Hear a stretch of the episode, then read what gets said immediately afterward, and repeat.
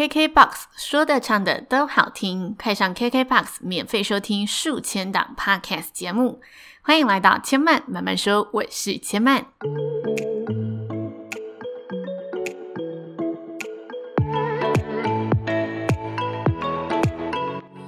目前频道在 Apple Podcast、Spotify、KKBOX 以及 Google Podcast 都听得到，喜欢的朋友欢迎帮千曼订阅并留言评论，让更多人可以认识千曼慢慢说喽。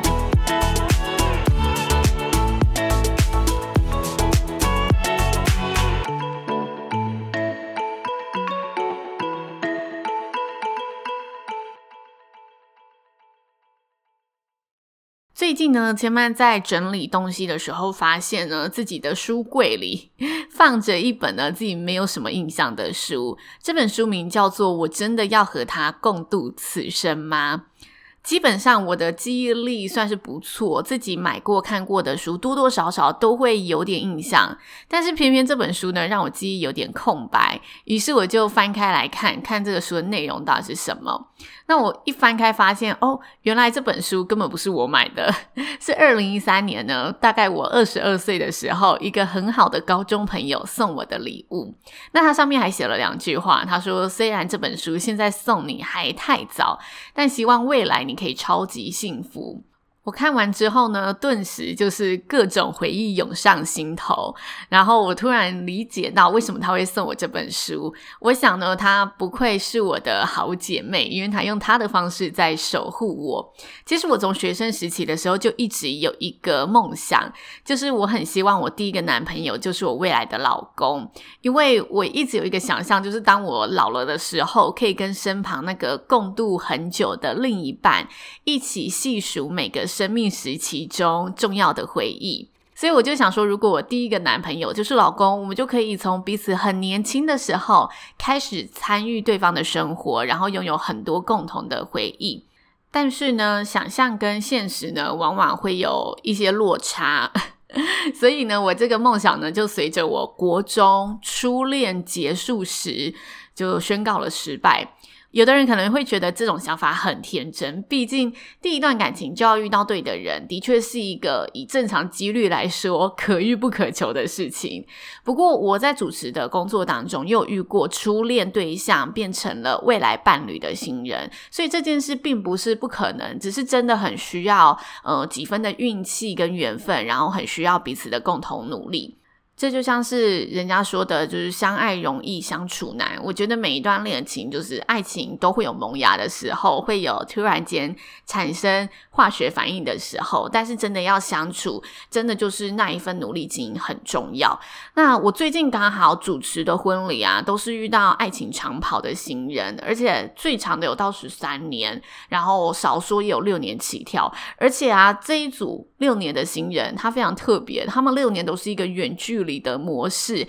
在经营他们的感情，而且他们远距离是非常彻底，一年见不到两次面的那种哦。所以呢，反而筹备婚礼的这段期间，成为了他们六年来最密集、真实生活中相处的时光。但是他们就是有一种，你可以知道他们很理解对方的想法，很能沟通，然后非常的心灵相通的那种感觉，你感受到他们给彼此的信任感。当然，我也遇到过认识的时间很短就决定要共组家庭的新人。那之前我跟大家分享过一组，就是在 PTT 上真有，然后呃认识彼此，进而结婚的新人。他们就是一个礼拜内就决定结婚。我觉得这个故事也是非常的特别。我记得大概在一百五十八集有跟大家分享这一段。当时我听到觉得很酷的故事，而且他们现在就是很幸福，因为他们是决定结婚后的两年才举办婚礼，然后婚礼前早就已经登记了。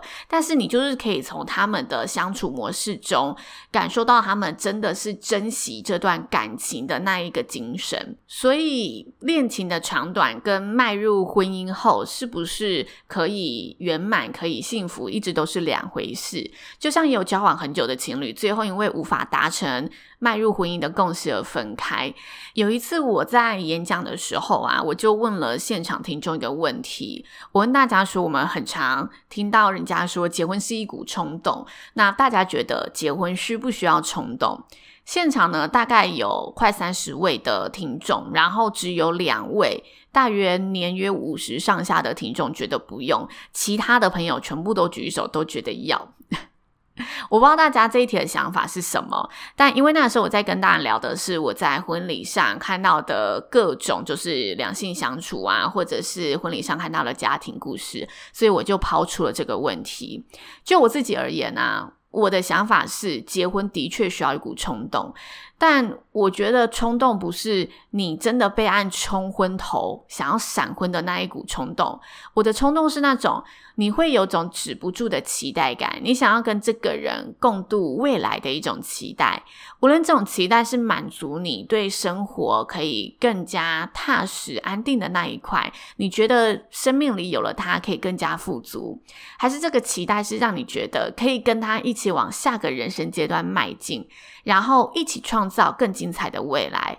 我觉得迈入婚姻，除了有很理性的一个分析之外，理性的思考之外，一定也需要呢一些些这种冲动的成分在里面。这个冲动就是我说的，我觉得是止不住的期待，你对未来的想象。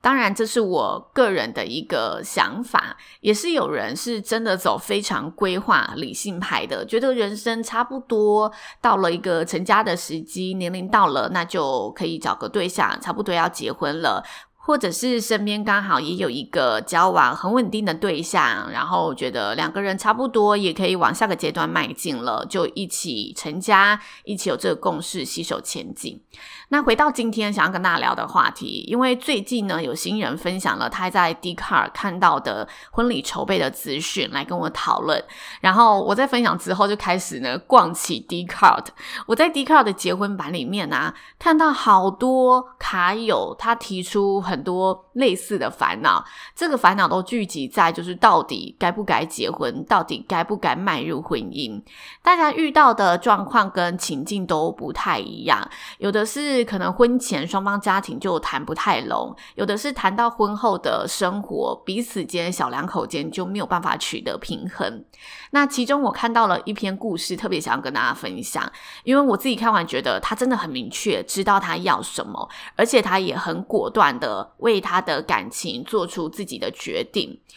这则 po 文的内容呢，是一个即将迈入三十岁的女性所 po 的文章。然后它里面就说，她跟上一任男朋友沟通之后，确认彼此在未来的规划上没有办法取得共识，所以她勇敢的为爱情设下了停损点。她中间提及的沟通内容呢，真的是很多人在迈入婚姻时会碰到很实际的问题，包含了。未来双方家庭该如何照顾，该如何分配这个工作，以及金钱应该要如何分配运用，是否要生孩子？如果生孩子了，是不是应该就要从现在开始去稳固彼此的经济能力？那如果因为我们经济能力没有办法负担，是否可以接受不生孩子？还是说有打算要存几年钱，有一个呃共同的目标，然后规划在几年后再来生小孩等等等。这个文章里面呢，这一个所谓的卡友，他就呢分享了这一些他跟上一个男朋友讨论的过程，然后因为他已经做了决定，就是他们没办法达到共识而分开嘛，但他提出来是纯粹想跟大家分享这一个经过，希望可以让。可能正在烦恼中、正在彷徨中的同性有一些参考的方向。其实我在陪伴新人筹备婚礼的过程啊，多多少少也会遇到新人在面前因为想法不同出现争论，或者两个人在跟双方父母亲沟通时出现了意见谈不拢的那种火药味。我觉得感情中很多问题真的都没有绝对的正解，绝对的一个标准答案，所以才容易让人家迷茫，不知道该怎么决定。但是问题总要解决嘛，大家都需要答案，所以这时候大家应该前进的方向，在我看来，我会觉得是尝试去找出两个人都可以接受的答案。也许这个答案不是各自心中最好的答案，但是这个答案的确是双方在现阶段可以做出的最好的共识，或者是暂时暂且能做出的最好的决定。如果两个人确定要在一起，那可能就先接受这一个答案。之后如果走着走着，时间过了，大家的想法有不同了，有更好的一个适合的答案再次出现。但也有可能会遇到几次的无解题，我觉得这是多多少少都会碰到的。不过最重要的是，两个人在这段感情当中有没有感受到彼此都是尽了全力去做双向的沟通。如果说感情可以设停损点啊，我认为最重要的指标就要设在这里，就是这段感情是不是只剩我在孤军奋战，只剩我尝试找方法，尝试沟通，尝试想着解决我们彼此间的问题。如果是，那我想呢，再多的爱总有一天会被磨光，只是迟早的事情而已。所以有人说，到底要怎么去判断这一段感情能不能继续走下去，要怎么设这个停损点？我觉得这就是一个很大的指标。究竟两个人有没有感受到彼此都在为这段感情一起经营？如果没有的话，就再痛也要想办法让自己赶快停止耗损，因为这代表你都感受到了，只有你一个人在付出，这样你是很累很辛苦的。但如果我们能感受到这段感情是双向同心协力的，共同努力的，即使这些答案无解。只要彼此是真的真心在沟通的，然后是很珍惜这段感情，这个信念是坚定的，那我们反而不要去小看这些沟通过程当中这些爱所产生的连结，它可以让两个人真的因为不放弃，共同努力了，共同面对了，即使解决不了，但是这个过程中会让两个人更加靠近，即使有可能最后两个人真的因为这一些无解题而分开了，但彼此的关系。很可能因为这一些沟通而更加的了解对方，而变成升华的感情。也许从情侣变成家人，只是没有继续走在一起了。也许不再联络，但至少这段感情不会成为就是你身上的一种毒瘤，赶不走的毒瘤，觉得想起他就很痛苦的一件事情。其实 Dcard 的结婚版和感情版上啊，还有看到很多我觉得大家提出来寻求意见的故事，很精彩的故事。这些文章我从里面都会发现一个共同点，就是大家真的都举出了非常多现实生活中会遇到的情境，像是年关将近，过年能不能回家？还是嫁出去了就一定要跟公婆住？大家就是会因为很多真的现实上遇到的这一种，呃，前面在沟通上就知道的问题而感到害怕，然后开始犹豫要不要步入婚姻。之前我跟大家分享过主价值观这件事情嘛，就是两人迈入家庭一定会有需要各退一步的地方，也许你想要掐死对方，但是你又得忍一下的地方。但如果你衡量的时候已经很明确看到主价值观不一样，那你真的要好好考虑要不要迈入婚姻。那什么是主价值观呢？就是你确定你不能退步的底线，像是你很确定你就是要一个财富自主管理，但对方对家庭的金钱观就是共同账户共同使用才是一个家，为什么要分你我？或者像是你已经决定这辈子就是不生小孩了，但对方是个很渴望拥有自己小孩的，而且他想要的小孩是没有办法用其他认养的方式去做替代的，他就是想要自己生的孩子。那你也很难改变，也不能奢求对方要改变这些主价值观，所以这就是你应该要考虑的。你可以接受的主价值观在哪里？这个主价值观有没有抵触？如果有抵触的话，我觉得这就是很好的一个参考值。那至于其他旁支的这些问题，我觉得大家在面临到就是两人生活要做改变的时候，一定都会有嗯不习惯、需要调试或者慌张的时候。所以这一些慌张的确可能也会让你犹豫。但是如果你觉得仔细想一想，冷静思考了一下，觉得这个东西好像也没有。到跟你的价值观是很抵触的，那说不定他是有解决的方式，只是你们可能要稍微的再各退一点点。但如果这件事情已经完全抵触到就是你非常信仰的主价值观了，这时候答案我觉得就是蛮明显、蛮呼之欲出的。这是我看完这个故事之后个人的一些想法，想要跟大家分享。那其实 dca 上面还有很多，就是同样是感情生活啊，或者是职场的话题，有很多有趣的内容。我觉得大家如果呃平常呢有一些小烦恼，不知道呢要跟谁说的话，也许也可以去上面呢跟 dca 的卡友聊聊，而且。我也是呢，经由这一次就是新人分享才发现，D c a r 现在不只是大学生可以使用，已经毕业的人也都可以使用。